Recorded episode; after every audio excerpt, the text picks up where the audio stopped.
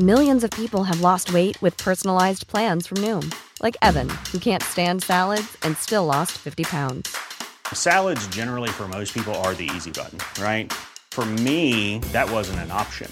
I never really was a salad guy. That's just not who I am. But Noom worked for me. Get your personalized plan today at Noom.com. Real Noom user compensated to provide their story. In four weeks, the typical Noom user can expect to lose one to two pounds per week. Individual results may vary. Hello there, Daniel McConnell from the Irish Examiner, and welcome to our one on one interview with Taoiseach Micheál Martin. Amid all the uncertainty about COVID 19 and the ongoing impact it's having on all our lives, we had an awful lot to discuss with the Fianna Fáil leader when we met him in his office in government buildings on Friday. This is Micheál Martin. I hope you enjoy. Um, Taoiseach Micheál Martin, thank you very much uh, for sitting down with us today. Obviously, Taoiseach, the uncertainty around COVID 19, Yep. the rollout of the vaccine is occupying everybody's mind at the moment. And obviously, the news now that the, the numbers coming out of Astra, AstraZeneca are far lower than what we had anticipated. That obviously has a knock on consequence for when the country opens up again. We're obviously in a holding pattern at level five until March 5th. What happens after March 5th? Well, I think fir- first of all, there are three key factors here at the moment that, that's governing the strategy. One is actually the, getting hospital numbers down and ICU numbers down and keeping them down. We're all aware of the enormous pressure they were under for the last three weeks in particular. We just don't need to go back there again, and we cannot ever go back there again. And that will be a factor. You know, where we are at the end of February uh, and the beginning of March in relation to hospital numbers and ICU numbers will be a big factor here because the, the, the frontline workers have been under enormous strain and Mm. stress. I'm worried about burnout there Sure. uh, and they need a break. Secondly, the variant. What impact will the variant have in getting the numbers down? So far, so good. The numbers are uh, declining steeply. Mm. Uh, NPHET are very pleased with how the public have responded. I'm very pleased that the public are really responding to this. That will be a big help. Um, and thirdly, the vaccination rollout then, because the more we vaccinate, the more we prevent mortality and illness among vulnerable groups. Mm. So, um, the, the way I see it, um, and as we speak, uh, you know, AstraZeneca will be there will be an announcement in relation to AstraZeneca, uh, and so, you know, I was never. I- So, so after March, then to, to come to your question, I think we will we will have to be conservative and cautious in terms of reopening. I think schools are number one priority. Okay. Special needs schools first. We're going to have to deal with the leaving certificate um, and respond comprehensively to the anxieties that students have in Mm. terms of their that, and then a phased return of schools, beginning at primary level. Um, during the next number um, of weeks, in, in, in consort, in, in working in um, with with the partners in education. I think construction um, is next, Yeah. um, because that is an essential service, and house building in particular, because we have a big social crisis that hasn't gone away because Mm. of COVID. Um, and in, in relation to everything else, then we will assess it closer. But I, I- did use the phrase in the Dáil deliberately, a prolonged suppression of the virus, because Yeah. I really want to get the numbers down, because I think it makes sense to be cautious now, given that the vaccination has been rolled out. Now, on the vaccination numbers, Yeah. Q1 was always going to be low volume. I remember, I think I said it to you, and I think you wrote it actually. Then, um, you know that in December I might have said uh, January, February low volumes, uh, building up during the summer, um, Yeah. and August I think was a, a date. September that we'd have uh, a significant majority done of the population. Yeah. So. AstraZeneca has been a bump on the road, um, but the volumes Some may, some may say it's more than a bump in the road, Taoiseach. We'll see in terms of two issues today. Well, one will be the authorization and the Yeah. nature of that authorization, and secondly, The numbers. uh, the numbers. Yeah. Um, so I think we, we will get our numbers as committed for February. We're not clear about March, okay? Mm. But we will we will be able to roll it out to the over 85s. Um, the, the vaccination program will. First of all, we more or less had the majority of the nursing homes done, bar those that had COVID outbreaks Mm. uh, both residents and staff. We've about half of frontline healthcare workers done, uh, up to 77,000 plus. There's about 150,000 healthcare workers out there. That's the next stage. Yeah. Finish But them, you would accept and do and the, point- second doses, right? But you will accept though, Taoiseach, and, and Stephen Donnelly took some flack in the Dáil about you know the numbers and the deadlines keep changing and the slippage all the time in terms of the numbers. Public but, com- but, but everyone, com- has, everyone has said that. Though. Yeah. I mean, from uh, Colm Henry to everybody has made it very clear from the beginning this is a supply yeah. driven uh, issue. So is that criticism then of Stephen Donnelly yesterday, as articulated by the opposition, unfair? Very unfair. Very Uh, unfair. kind of very taken back by it Okay. because I think it's a lot of noise about. We all know the realities in the first quarter. Okay. Everybody. Knew, I mean, it's not his fault. that AstraZeneca have had this massive row with the with the commission, and I think the publication of the contracts today seemed to bear out what the commission was saying Sure. that there were commitments there, you know, that they entered into. But there was always a worry. One of the big developments has been the vaccines themselves so fast. Mm. I, I subscribe to the European view of, you know, we combining our resources, uh, pre-purchase. That gave development money to the companies as well and, and security to, to invest in double quick time compared to normal. We have vaccines yeah. coming on stream. Mm. There was always a sense that there could be challenges around manufacturing capacity across Europe, across the world, because everybody's looking for the vaccine at the same time. Mm. Vaccines are coming on stream, and there's a bit of that playing out now in terms of the first incident was by Pfizer BioNTech. Yeah. That got sorted, albeit it led to a week's disruption. Um, it could have been three weeks. It's much more serious with AstraZeneca. Yeah. Uh, and so, therefore, I take it, the, the one point I would make we do have to be very cautious. We can't say to people that things are certain, they are not. Yeah. They could be interrupted. But we have higher orders um, now coming in from Pfizer BioNTech because Europe took, as you know, um, additional orders from them in terms of uh, options. Okay. Uh, and Ireland took those up immediately in terms Yeah. of the Pfizer BioNTech vaccine Let- uh, and Moderna. Johnson & Johnson is another very significant um, vaccine that will probably arrive around early April, Yeah. maybe before if, if, if things go in the right direction. Stephen Donnelly again said, I suppose it was his hope and ambition, while saying not a promise, but his hope and ambition that the public or the, the population would be vaccinated by September. Is that a realistic deadline? Well, I mean, that, that's. I think within that time frame, we will have a critical mass. I mean, I can't say whether it, it'll be the entire population done at that stage, Yeah. over 18. Um, but I think we'll be well on the road. By, Do we know when? The, would you, are you in? I, I given all think the the, way, caveats. the way I look, the way I, uh, the bar AstraZeneca, what's playing out is as we were more or less told around December. okay, Okay, December. Yeah. In this, sorry, December last. Yeah. Uh, to me, uh, April, May, June, July will be big months. Okay. either way. Uh, and that's when you move to supply problem. The supply won't be the issue. The issue then will be administration of the vaccine. Yeah. Have we the workforce in place to administer the vaccine? The vaccination centres. A lot of work has gone into that. Uh, so you know the GPs have been signed on, pharmacists. Um, Did you mention at the PP the other night that dentists might be drafted? Yeah, there's other, there's a whole list of other potential healthcare workers that could be used to vaccinate retired GPs, for example. Um, dentists would be obvious cand- candidates for because they would they, they're professionals, they have the capacity and so Yeah. on. Um, and um, also occupational health. Um, some companies have come to us saying, you know, in terms of the manufacturing industry, can we be of assistance to you? Mm. And the task force are exploring all those with the HSE. Uh, in terms of making sure that over and above your GP pharmacist cohort, that you will have a sufficiency of workforce to work in vaccination centres to vaccinate the population as the vaccines come on stream. So, are we in a position, uh, even say by the end of the year, into spring of next year, that we could envisage the entirety of the population being vaccinated? Yes, I would, I would envisage that. Yeah, that, So- that, that would be the target. End of year or spring?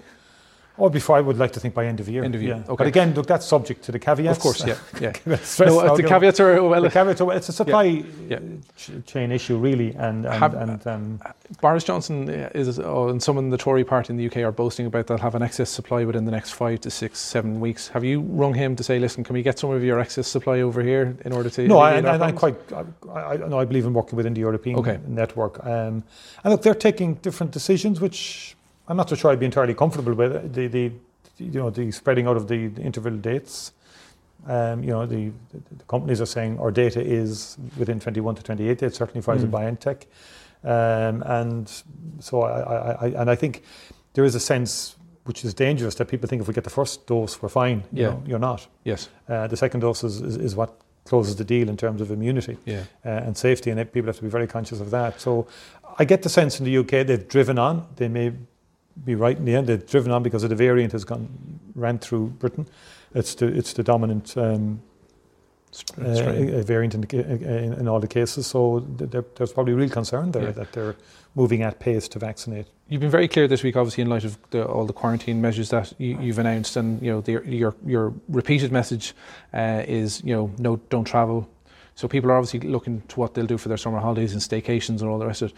Will the country be open come the summertime for people to actually enjoy their summer? Will the pubs, the restaurants be open come Well, summertime? I, I, at this stage, I think the summer people will be able to enjoy the summer, but in, in what context? I Yes. mean, the weather will be better, hopefully, and all Yeah. of that. The hospitality is an open question. We haven't made any call on that yet. okay. It depends on where we are on vaccination.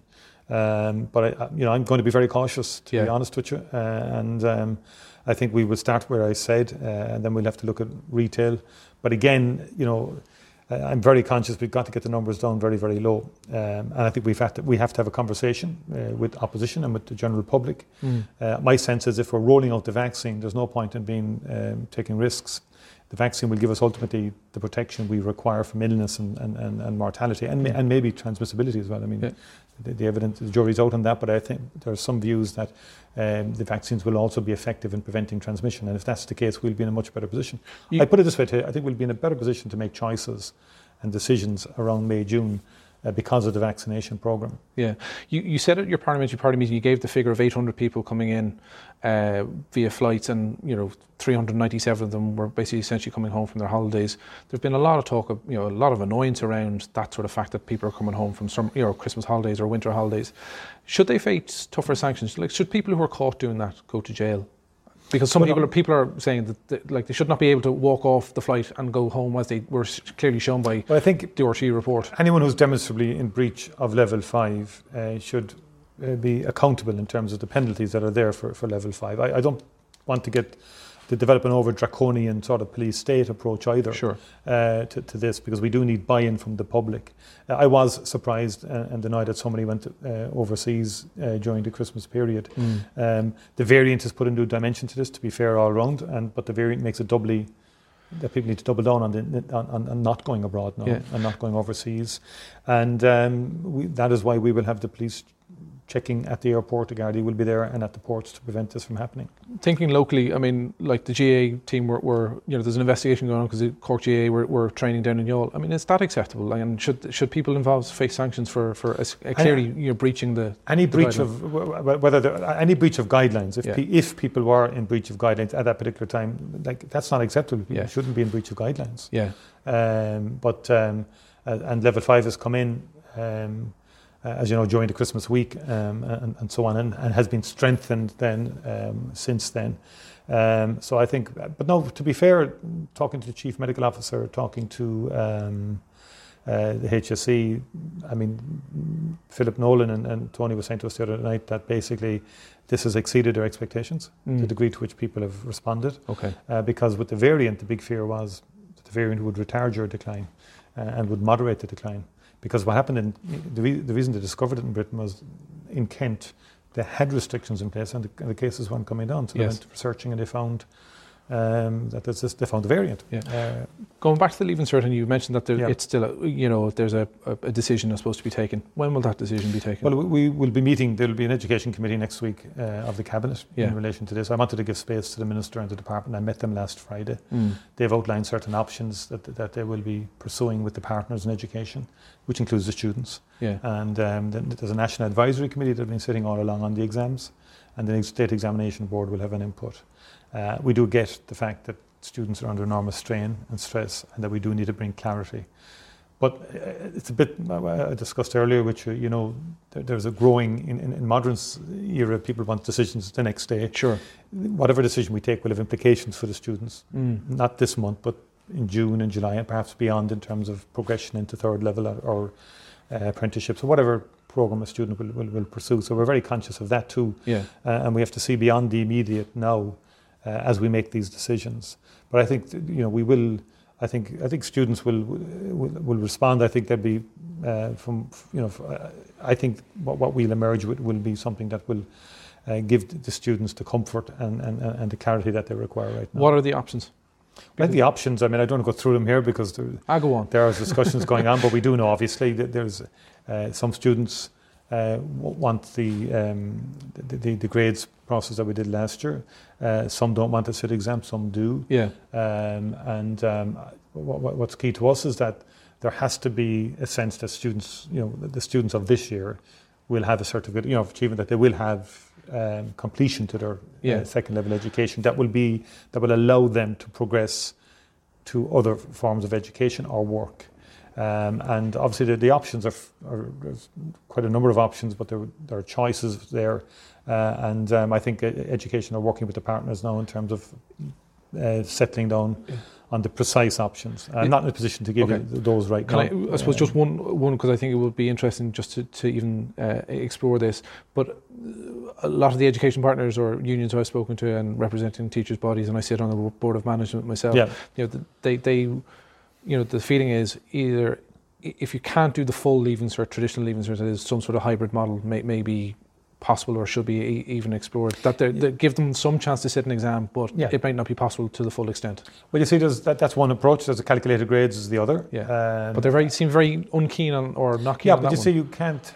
I mean, you, okay, you can be unkeen or, or lacking. Yeah, people are not keen on the calculated grades. Neither are people keen to go back too early to, to the classroom, which I understand yeah. in terms of the Although I think something could be facilitated there in time, uh, given the numbers coming down now. Mm. I, I think we shouldn't close off that. But nonetheless, if you're closing that off, uh, then that puts pressure on the, the capacity to have um, the written exam. Yeah. Uh, so those are realities. I mean, we like what's key to the written exam is class time and, yes. class engage, classroom engagement between the teacher and the student. Mm. Um, so we have to take that reality into account, and that's exactly what's been discussed now between the minister and and, and not just the unions but the yeah. students as well. You, have made no secret of the fact of your passion for education yeah. and you're making it a priority. I mean, have you a prefer? You know, have you a preference yourself as to what you'd like to see? Well, I think I'd like to give, we'd like to give options to the students. Okay. Um, um, and um, I, I, would like to think the more we can uh, move back towards normality in education, the better. Now, this year's cohort had had the double unfortune, misfortune, sorry, of losing out some months last year mm. Um, and this year. Um, so we just have to be reasonable about that and take yeah. that on board and take that into account yeah. in whatever we do. But when I say move back towards normality, I do understand the importance of, of having the leaving certificate, having a leaving certificate this year. Um, we did have one last year, albeit very um, small numbers yeah. in November. Uh, and we had it in the middle of, of level five yes. last November. So, uh, so the capacity to have that is there. The issue is the students getting classroom time with teachers. Mm. And uh, I mean, obviously, there was a, a an annoyance amongst an awful lot of your colleagues in government that essentially Norma Foley tried once and, and, then twice to get schools open in a limited form, but was essentially stymied by, as she calls them, the education partners, the teachers' unions. Led some to think, well, who's running the country? Like, do the unions have too much power in this process? I actually don't think it was the union leadership in the end. Okay. Uh, my sense is that there was a mass movement out there. Um, there was genuine anxiety amongst the grassroots of teachers and special needs assistants. The very fact that 16,000 uh, um, went People online to to, to um, the webinar. The webinar for the with the public health consultants tells me that. Mm. I was picking it up myself. I have a lot of contacts in the teaching sure. world, um, and what I would term moderate, reasonable people were saying there's a lot of nervousness out there. And when you think back, the numbers were very high mm. uh, in the community. They're coming down. They're still high, um, but they're, they're, coming down. And the variant you see really, I think, um, uh, worried people. The, the, if a variant is 50 to 70% more transmissible, Notwithstanding, the public health doctors did say and are saying schools are safe mm. places and with the proper controlled environment and the protections and so on. Uh, but it seems to me that I think there's good work being progress being made on special needs education. I think something similar could happen at leaving certificate level, and in the context of a phased return, we wouldn't have to have the million back at the one time. Yeah. that was the big fear, uh, and I think that would help in, in the coming while maybe to to get an agreement on, on the leaving certificate in particular. So just for so for clarity, and I know it's all subject to I suppose agreement what, the indicative timeline, so special needs or kids with special needs first. Yeah. By the end of February. Ah, yes, yeah. Before that, if we can. Primary school kids by the end of. Well, we'd, we'd like a staged return of primary school kids okay. again before the, before the end of February if okay. we can. I think special needs would come earlier. Yeah, earlier, uh, okay. and, and see how that works out. The leaving certificate, I think, will depend on the talks that are now yeah. going on in terms of the options that we will be that will come back to government from the minister following her discussions with the partners, uh, and that includes the students. And I have to stress that their, yeah. their voice has been listened to. And are we looking at, say, the proposal as it was, like a three-day week as opposed to a full day? We'll see. We'll see. Yeah. yeah, yeah we'll so that's an open question. That's an open question. Okay. Okay. Um, moving on um, to another topic, and this is one that, as a paper, we're, we're kind of keen on, is you know Ireland's role on the UN Security Council, and um, you know, the or the former Taoiseach, now Foreign Affairs Minister Simon Coveney condemned the Russian, I suppose, apprehension or capture of, of Alexei uh, Navalny. Is Ireland going to use its position on the Security Council to, I suppose, condemn Russia directly on the Security Council and, and force them to, I suppose, let him go? Or, or what's Ireland's official position in relation to that? Well, our official position is similar to the European Union uh, partners, where we've, we've condemned the imprisonment of Navalny, but also what happened to Navalny prior to this. Yeah. Um, and there's been an ongoing tension between Russia and the European Union, uh, and sanctions have been imposed because of the Ukraine. Um, but the Navalny, you know, incident brings in a very sinister um, element to this, mm. and on the Security Council, we'll, we will be a voice for democracy. We will be a voice for, um, for you know, for, for free speech, uh, but also there, there's a practical edge to the Security Council Yeah. in terms of uh, it, it's the it's the very high, height of, of diplomacy at work, um, working out the compromises. Uh, you know, we have a role in some important files, uh, particularly in Syria uh, with Norway, for example, um, uh, and also in, in, in terms of climate and, and, and security around the climate change um, agenda, Mm. uh, and also um, the Iranian um, uh, nuclear situation. So Ireland, uh, the, the, the, bona fides of Ireland are well accepted internationally. Mm. And um, I reckon recall when I was foreign minister, it was both Russia and the United States wanted Ireland to take over the chair of the OSCE at the time. Yes. Uh, when they both came to see us and said, "Would you do it?" And we said we would. Uh, it was back in 2010.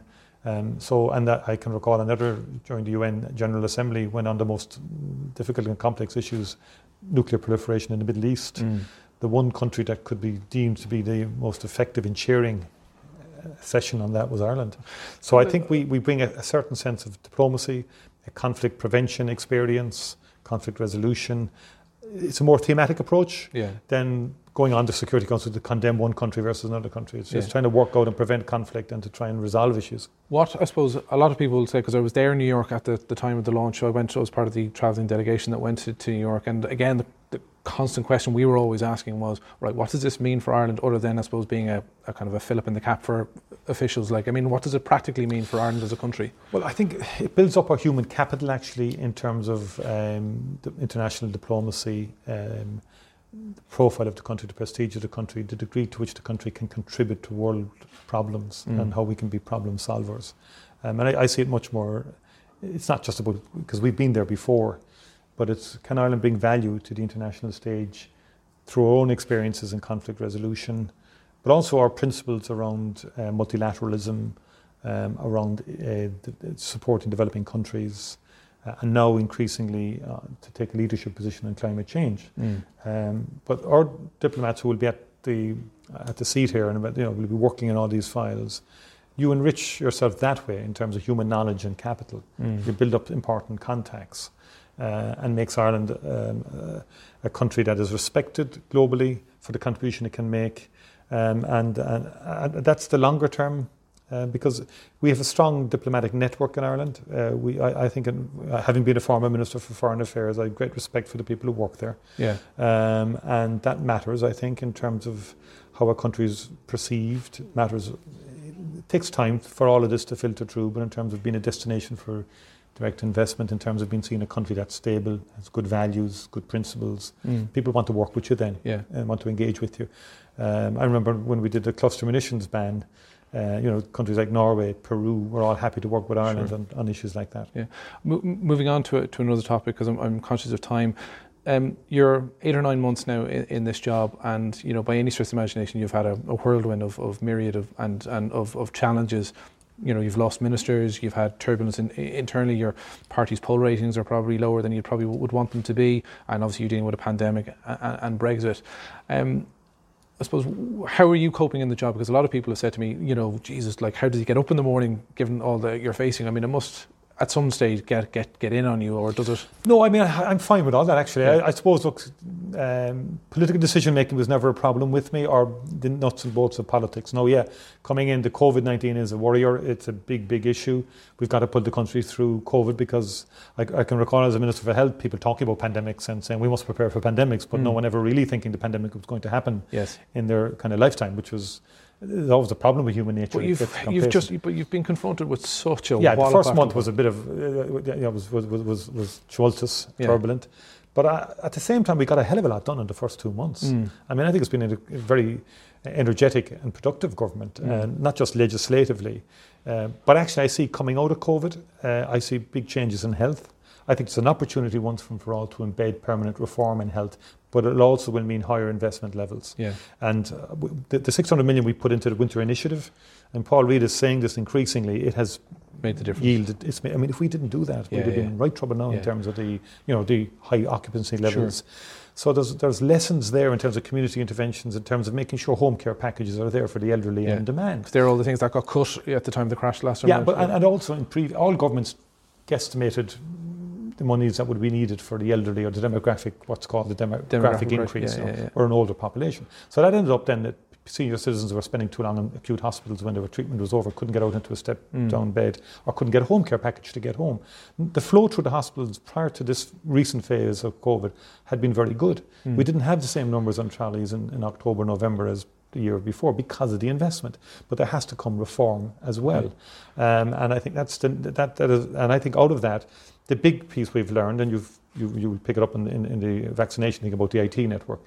The European Recovery Fund themes are green recovery and uh, digitalisation. Mm. I'm ensuring uh, through the National Recovery Plan that we will have a ring-fenced fund to digitalise our health service and make sure we bring it up to speed to the modern world in terms Okay. of technology, which will, you know, electronic patient Sure. records and all of that.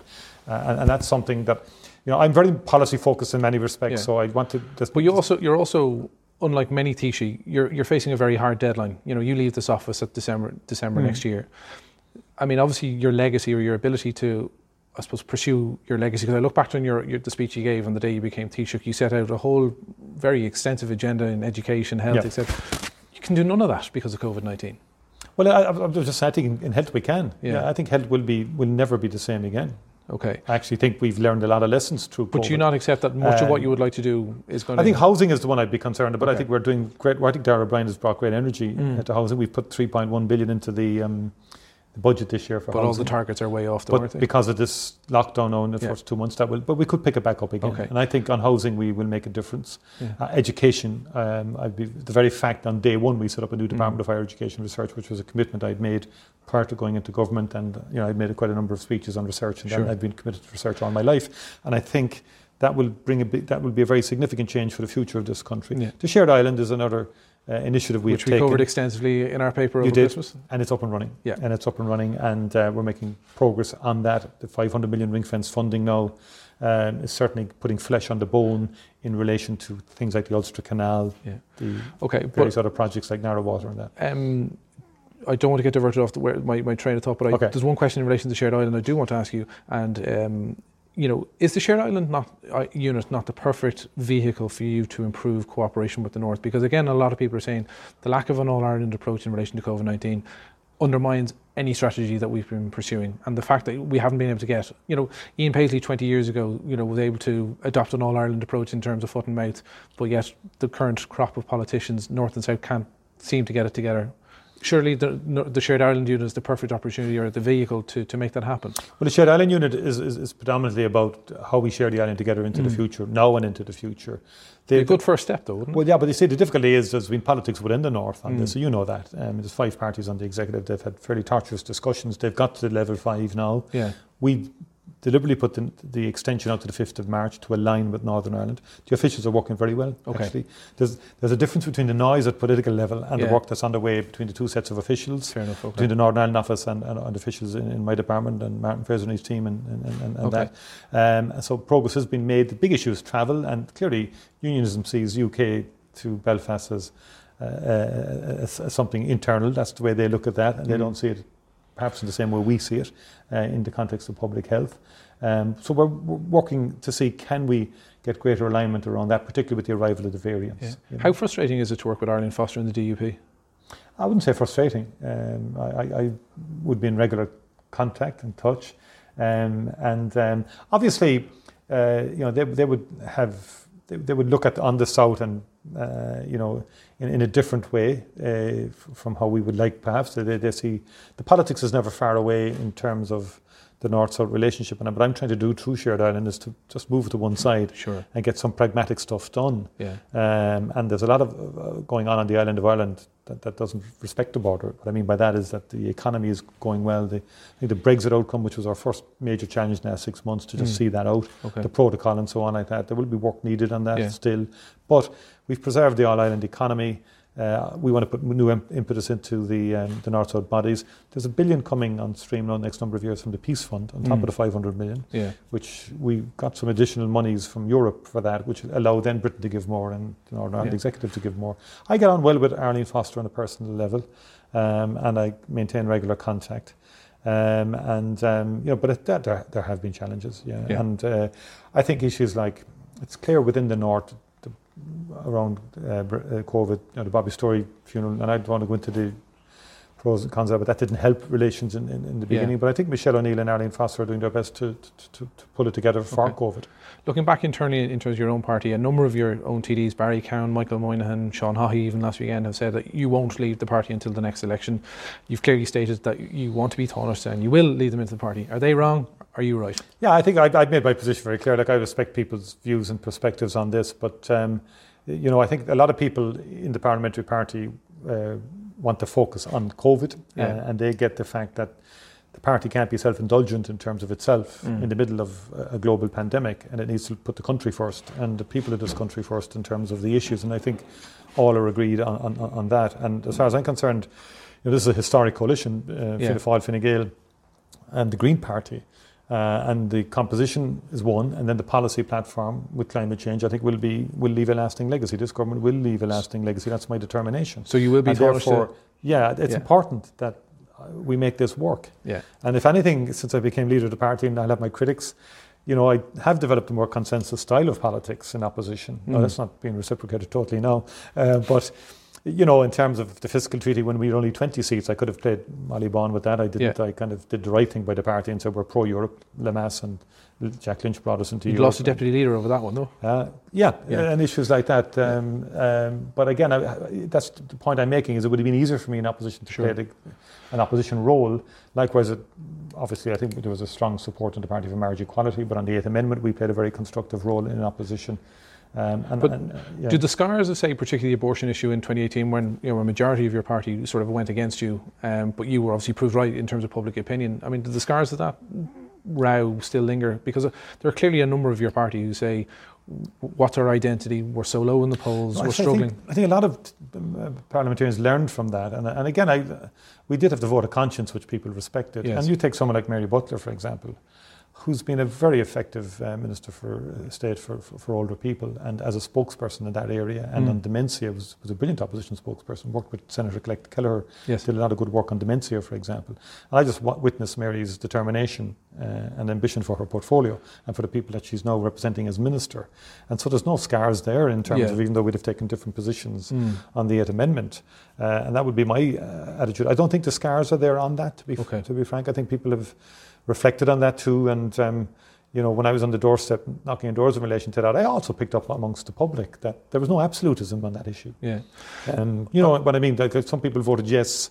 Uh, there might have been 70% on the yes way. Totally. Some people voted no. There might have been 60% on totally, the no side. I, you know, totally and yeah. there are always nuances here. Yeah, and, and in fairness, you know, it was a remarkable sort of you know, I think the poll results was a remarkable illustration of just how public mood had changed and maybe yeah. it may have been ahead of the political system. What was also important, though, and I, we, we, take some credit for this in the opposition in some ways, but the world had moved on. It was far less divisive than previous polls on yeah. that very subject, yeah. say a decade earlier. Mm. Um, in terms of though the party itself, I mean, um, you know, um, Eoghan Harris famously said to me back when I was with the Sunday Independent that you know a leader needs to treat his backbenchers with contempt. And you know, would you say you treat your own backbenchers with, with contempt? Not at all. No, no. I'm, I'm, ringing them very often. Yeah, they can te- if only someone would testify to you. I mean, they contact me a lot, and I ring them back. Yeah, I, I know. I, I, look. I worked with them all. Yeah. Remember when the party we had 20 seats yeah. um, in 2011? We had to build back the party. We won, won a majority in the first local election two years later, yeah. three years later, and I would have 22 of the TDs elected in of the 24 TDs elected in 2016, I would have worked with on local election, knocking on doors with them. Yes, yeah. I worked with them in 2016, well in advance of the election, knocking on doors with them. Yeah. And even the TDs elected now, I worked with many of those. So I'm in very good first name terms with all yeah. of the TDs. Uh, I think obviously when we got into government, the last election, we would have preferred a better result. No yes. question about that. And that created, well, question, tensions and concerns, and that I understand. And then when you're into government and then you're making appointments, you can't. You, we just didn't have enough portfolios yeah. for people who would have had a genuine shout. sense of, uh, you know, yeah. I, I, could be in for a shout for, for a minister, yeah. and that would create disappointments, and that's always been the way in politics. But do you uh, think, my that, experience. and taking, say, for the example of, say, Michael Moynihan, your former chief whip, you know, he was very critical of you of, on radio two days later. I mean, was that just purely there wasn't enough room for him because he would have, uh, I, I, suppose, as as your former whip, he would have had a genuine ambition to at least. He would, of course, yeah, and um, uh, absolutely. We just didn't. I mean, we, we we had a limited number of positions. It was a very very difficult choice, impossible yeah. choice. And former Taoiseach will say that to you. That's yeah. that's the worst day. Actually, you just get elected But then you, you, you have to pick your, Okay. your, your cabinet nominees and your ministers of state, and that's the most difficult part Yeah. of it. Is there any road back to a ministerial position for Dara Calleary, your former uh, uh, deputy I- leader? There are always roads back. There's always. I mean, I've, I've learned that in politics, and, Yeah. and people. Politics changes very fast as well. But I, I suppose Um, I asked the question in specifically yeah. about Dara Calleary because he resigned so quickly. He was seen to take a very honourable stance in terms of the mistake that he made by going to the, the event itself. Um, and, you know, I suppose he, a very capable individual. He's very capable and very Yeah. constructive um, um, member of parliament, Yeah. and I think well liked across the house. Um, and, but I, I mean, obviously we have ministers now and so on. Yeah. But I, I do. I mean, I think The door, so the door's not closed. by That's any- at all. The no. door's never closed on anybody. Yeah, Uh, okay. and, and and I think Dara has a very uh, strong career ahead of him. Uh, and by the way, I just on the party. Yeah. Like we had a very good session the other night where numerous presentations were made on behalf of people who would like to f- get our nomination to fill The the, Seanad. Seanad vacancy. Mm.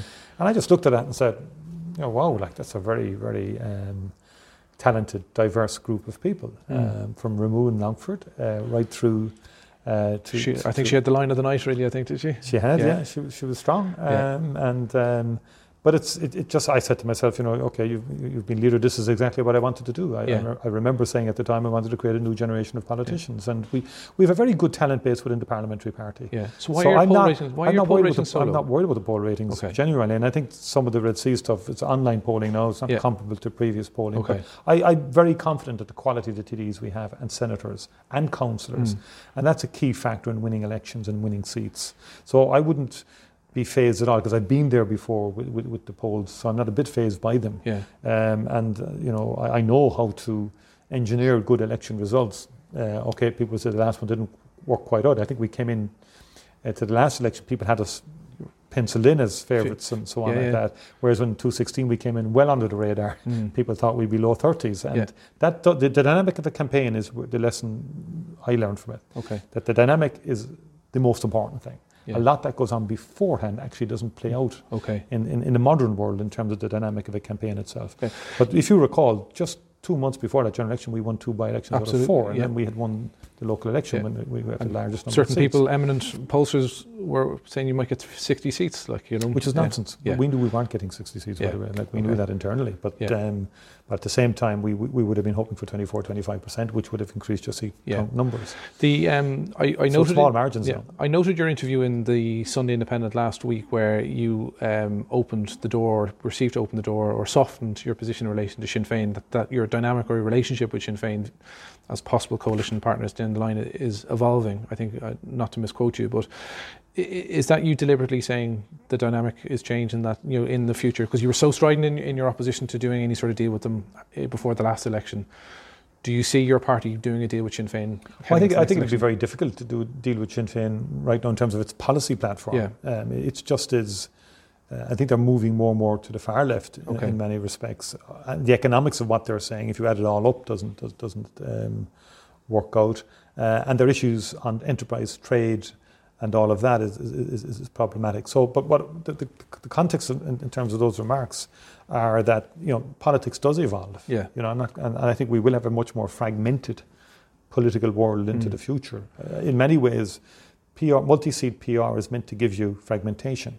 For most of the uh, 20th century in, in modern Ireland, it didn't give us Didn't give us fragmentation. fragmented. Yeah, Uh, we now have fragmentation, and I think it's here to stay. yeah. So in that context, yeah, I think there's going to be an evolving situation where, where now whether politics gravitates back to the centre Yeah. or goes to the extremes is an open question. That, Okay, but just to um, just to pin we, you down. we will be very much in the centre ground. okay, so just to pin you down on this, because again, because you know you're saying it's very difficult at the moment to look at doing the deal, but it is evolving. So that would strike me, and not to parse what you're saying, would lead me to think that there's potential to at, Well, I'm least, not- to well- at least explore. Yeah, I'm not predicting the future is what I'm saying. Okay. I'm not going to be saying something is never going to happen into the future. Yeah, But what I am saying very clearly, I, I, the, the current government has has a strong, you know, there's strong complementarity on what we agree we can do. There's disagreements on some issues, so where we disagree, we can't progress them. yeah, Uh, but on, on, on, some key issues around climate, say you take climate for example, Sinn Féin is regressive on climate, Mm. very regressive on climate, and wouldn't be doing the things that we're now doing with the Green Party. Uh, of that, I'm certain. Mm. Um, and it's a very populist party. Um, and I think there will be real issues there. And it took so long to negotiate the programme for government with the Greens and Fine Gael. I, I- think um, I would not underestimate the difficulties and challenges trying to sit down with Sinn Féin and negotiate a programme for government. The other night, Bertie Ahern addressed a, a group of your, the Cush Finter group of your, your party, and he's due to address, I think, the coming in UCC next week. Do you have an issue with that? No, I mean I think um, he, I think he has made an, an enormous contribution in terms of the peace process and the Good Friday. He was the key architect with others of the Good Friday Agreement. So I think. But he left your party in, in less Oh, no, than but- stellar circumstances. Oh yeah, absolutely. But Yeah. I know I think in terms of the context of people wanting to hear what he has to say. Yeah. You know, we, we live in a democracy. We live, you know, we talked about earlier in terms of Security Council. Yeah. You know, I've he, he speaks to academic um, conferences. You know, he speaks on the Downing Street Declaration right through to the Good Friday Agreement. He still works on the North, works with with, with Republican groups and, and, and, and loyalists. You know, Mm. in terms of and is involved in trying to progress issues in, in Northern Ireland. So he has an expertise in Northern Ireland, uh, and it's only natural that people would want to hear him speaking at a forum. Is Uh, there, uh, like, you two, obviously, relations obviously soured in the wake of his departure from the party, and some things were said. Now, obviously, he sent you a very gracious letter, I thought it was in the papers last weekend, on you becoming Taoiseach. Some are seeing this, and some within your own party said it to me, they see this as the beginning of the road back for him to the party fold. Is that on the agenda? No, I think what, what it is, I, I, you know, in fairness, he also, you know, um, logged on online to the shared island and, and participated in that, Mm. uh, the first dialogue we had and the speech I gave and so on. And I spoke to him afterwards on that Okay. um, in terms of his views. He thought he, he, he- he endorses the shared island idea and the unit. He thinks it's very good work. And uh, he offered any help and assistance he can he can make. Mm. It's all sounding very positive, Taoiseach. Well, no, in terms of deal, look, I, I think in terms of, like, to me, one of the passions that brought me into politics was Northern Ireland. Yeah. I mean, when I when I I was a young child when the bombs started going off, Mm. um, and it was a daily diet of our lives. And for younger generations, that may not be as might, might not have that sense, but you, it was just a, we never saw it ending. Yes. We never saw it ending. So to be in a government where the Good Friday Agreement happened, as I was in '99, was a great privilege. But uh, and so I, I have a great passion to try and continue to make it work. Yes. And that's why I set up the shared island. And I think he has a particular expertise and insights on that, and Yeah. and, and, con- and contacts Mm. um, uh, which are not just in this island but uh, globally. So uh, I think uh, you know anybody who can make um, add value to that whole agenda to me is, is worth listening to. But in terms of, say, should an application come from Dublin Central to readmit him to the party, Yeah. is that I don't think that's going to happen. I don't Okay. anticipate that. No, okay? No, But would you have a view as if it did? No, I, I, look, I, as I'm saying uh, right now, I think the the engagement we have on policy issues is where it, it, it's at. Yeah. One of the other questions I suppose I meant to say it uh, when I was speaking about Dara Calleary was the, the readmittance of three senators in the wake of Golfgate. I mean, obviously there was some controversy around the point, the fact that both yourselves and Fine Gael did it at, at, at the same time. Was it appropriate to do that? And, and, and do you not think it sends out the wrong message that people who clearly were in breach of the rules are now essentially, you know, they've, they've paid their punishment and moved on? Well, no, I think people uh, they were punished, uh, but uh, I don't think it's fair that you punish somebody forever. Okay. Uh, I think they were very remorseful. I mean, they were really, when I spoke to them, they were just really very annoyed with themselves, very angry with themselves. Um, and um, so I, I- I don't believe that will happen again. Yeah. What do you think your legacy will be when you leave this office as Taoiseach in December 2022? Well, in terms of the, the key uh, areas, in, in particular around housing, um, that I, I genuinely want to say that we've made a very significant impact on, on, on ensuring that people can both afford to buy houses and can get houses. uh, in terms of health, to have fundamental reform embedded into the health system, um, and, and that we will have a new paradigm around health services um, into the future.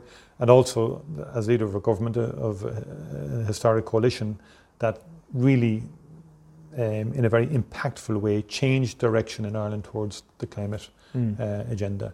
Uh, and on the, the island of Ireland issue, uh, I genuinely believe the shared island would leave a very lasting legacy. Do you uh, agree with Bertie Ahern that a referendum could be possible within, by the end of the decade? It could be, but I mean, Yeah. I don't think. I I say I don't believe that it's all about polls. Okay. You know, I think we should learn from the Brexit poll. I Yeah. mean, you know, people had the poll, but my God, there's been some mess since in the four years afterwards. But it's very So- clear Brexit has shifted the sands in Well, relation that's to it. I, yeah. I'm aware of all those dynamics, and that's why I think we should work to, on, on a people-to-people basis. Yeah. I mean, my view on that is, look, the, the three sets of relationships that, that applied in the Good Friday Agreement, British-Irish, North-South, and the two traditions, will still apply no matter what structures are created in an island of Ireland Mm. in the future.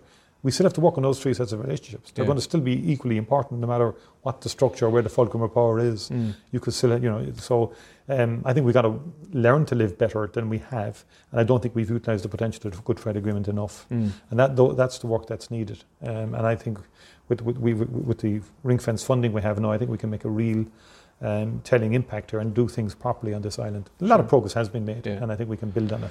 Uh, I, I was struck again in the previous interview. I think I can't remember. And education is the other key area, Yeah. and uh, particularly in special needs education. Um, I'm still not happy that um, there's enough advocacy for the child within the system, Mm. um, and around assessments and the multidisciplinary supports that children with special needs require. We want to see that transformed in, in, in in both primary and post-primary education Mm. over the next while. As, as I was saying, I was struck by an issue you gave previously where you descri- described essentially locking yourself in here late at night, working hard, and kind of watching matches, etc. Like that.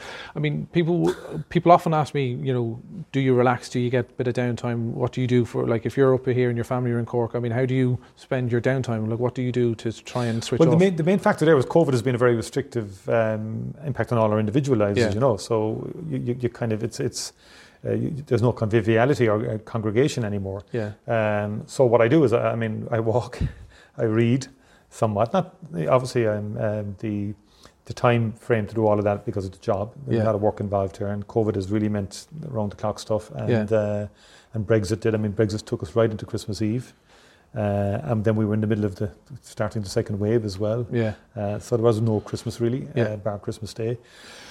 But at the weekend, if I can get uh, good two-hour walks in on a Yeah. Saturday and a Sunday, and um, get back to the family for a night, uh, maybe at the weekend. are you trying to get it down at least once a week? Are you? Oh, I do. Yeah, Yeah. I'll get down. To, I'll get down. Um, I'll get down tonight. and I'll be back up tomorrow. Tomorrow, yeah, Uh, okay. More interviews on Sunday, um, and so I'll get a walk in and, and, and, have, a, have a chat at home. Yeah. Really. But on the, on the other side, there would have been a time if it was if it was non-COVID world, Mm. we'd be at dinners on a Friday night, Of course, yeah. Saturday night. Yeah. It's actually, so you actually get a bit more quality time with family in a way. Yeah, Um, but it's, it's it's it's short because you're Taoiseach and that you have to accept that, and the family accept that. That's Yeah. part of the job. you know. what's the part of the job you like the most?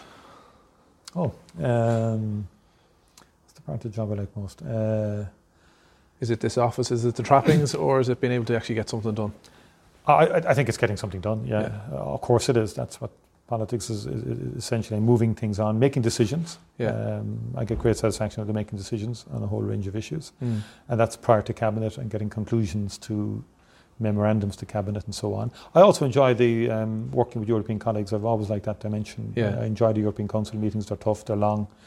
But you get a great insight in terms of what's going on globally, um, Yeah. and you know you're dealing with 27 member states each have their own problems and challenges, uh, and whether it's climate change or um, the stimulus package, recovery fund, um, or COVID, um, you know, you get, it, it, these are very, very interesting and, and, and, uh, meetings, and they're from that from someone who's been involved in public policy all my life. I just find that I find that very satisfactory. And the toughest part That engagement. Well, the toughest parts are when um, we have challenges like last three weeks. And Yeah. That to me would have been the toughest part. Um, there's genuine concern with rising hospital numbers, rising Mm. deaths, and, and people getting ill. And wor- I was very worried about the hospital situation. Okay. Uh, and would have had daily engagements with Paul. Worried that it would be overwhelmed? can- yeah, what Yeah. could, I, that was a big concern. What more can we do to help you with staff? What more can we do on certain, you know, just tell us uh, anything Yeah. we can do, we'll do.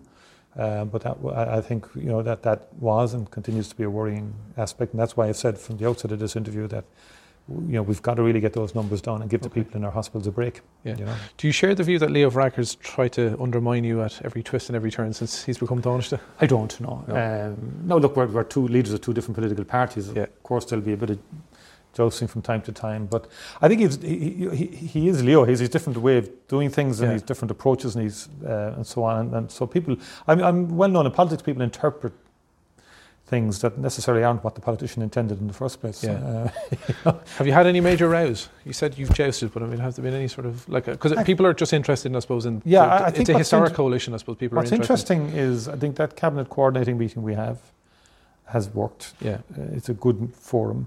We have a facility where the three leaders will pick up the phone to each other very regularly. yeah, And if there's an issue, he's upfront about raising an issue with you yeah. Uh, if he has a concern about something. Hmm. Um, and I think that is working. What was the most Um, testing issue? Because again, it just being like, I mean, was there a particular issue? Say, like, I mean, say for example, when he went on TV and, and really put the boot into Tony Holohan and NPHET. I mean, was there a disagreement there? Well, uh, I mean, um, when you say disagreement, we just uh, no. I, I think Well, I mean, he made a very clear view that he didn't think NPHET had thought that thing through. But you were very clear the next day in your public utterances. You expressed confidence in Tony Holohan. There was a divergence uh, on the yeah, surface. and of Leo, in fairness, re-engaged with Tony and made it up, so to Yeah. speak. And eh, you know, so there wasn't an issue between. I mean, look, we've got to allow people space to say things, and so we're, we're tolerant of each other's utterances. Yes, okay. I put it that way, Yeah. right? I think the more where the, where the tensions have been, if there have been, and they haven't been huge, would be certainly around aspects of you know when you open up, when you lock down. There have been some areas around that from summer onwards. You know, Yeah. people who have different perspectives. Because they were obviously, some in Fine Gael were pushing for businesses to open earlier. That's it. Yeah, and it's very trying because everyone's under pressure. Everyone's Yeah. ringing everybody. You know, um, like it's. And I could see the seesawing in the Dáil. You know, Yeah. like so, there's people in the Dáil now who were attacking us for not opening pubs early enough. Who know one zero COVID. the president of Sinn Féin. And one, but there's others, uh, you know, and we've moved all that in one month, you Yeah. know. Uh, so like people are changing views. So, so, th- th- but like we walked it through, you know, we walked it through. And, and what I like is once we walk it through, there's collective responsibility. Okay. Yeah. Uh, one very final question, if I may. Um, you were clearly very passionate about setting up a Department of Higher Education, but you gave it to Simon Harris. That has left an awful lot of people scratching their head. Why, if you were so keen on getting that department, would you not give it to one of your own? Well, we're very keen on getting it established, Yeah. and we had we had um, education. We had uh, the, the education portfolio. I, I didn't think it would have been wise to have two education portfolios, Okay. in the sense that we were anxious about housing and health. We, you know, they're tough, challenging portfolios, housing and health. Um, but the key point was to establish the department. I think Simon is, is, is enthusiastic and enjoying that department, and I'm working with him on it. Uh, and my attitude is, uh, you know, I think he- he'll, he'll work well in that department, and we're, we're, going, we're actually we'll be meeting shortly now on research. He knows, and in fairness to him, he's read everything that. like he's he's clever. eh? He comes in saying, "You you did say X, Y, and Z when you're in opposition. I think I agree with you, and I need the resources to do it." So he's, So- done, he's done his homework. he's done his homework. Yeah. But I think, look, that that's for me, it's the policy decision to set it up, and it's working. Yeah, okay. Taoiseach Micheál Martin, thank you very much. Thank you indeed. Thank you. Thanks. Well, thanks very much for listening, and be sure to check out the new Politics Hub on irishexaminer.com for all the latest in breaking news and analysis. Bye for now. On Formative, middle school kids from New York City public schools interview a phenomenal collection of grown-ups. Me, like, I don't know what I want to do. You don't have to have all the answers. I feel like a lot of people's favorite topics are like interest in their life. That is a really good answer. The podcast where the leaders of today are interviewed by leaders of tomorrow. Listen now at newyorkedge.org slash formative or wherever you get your podcasts.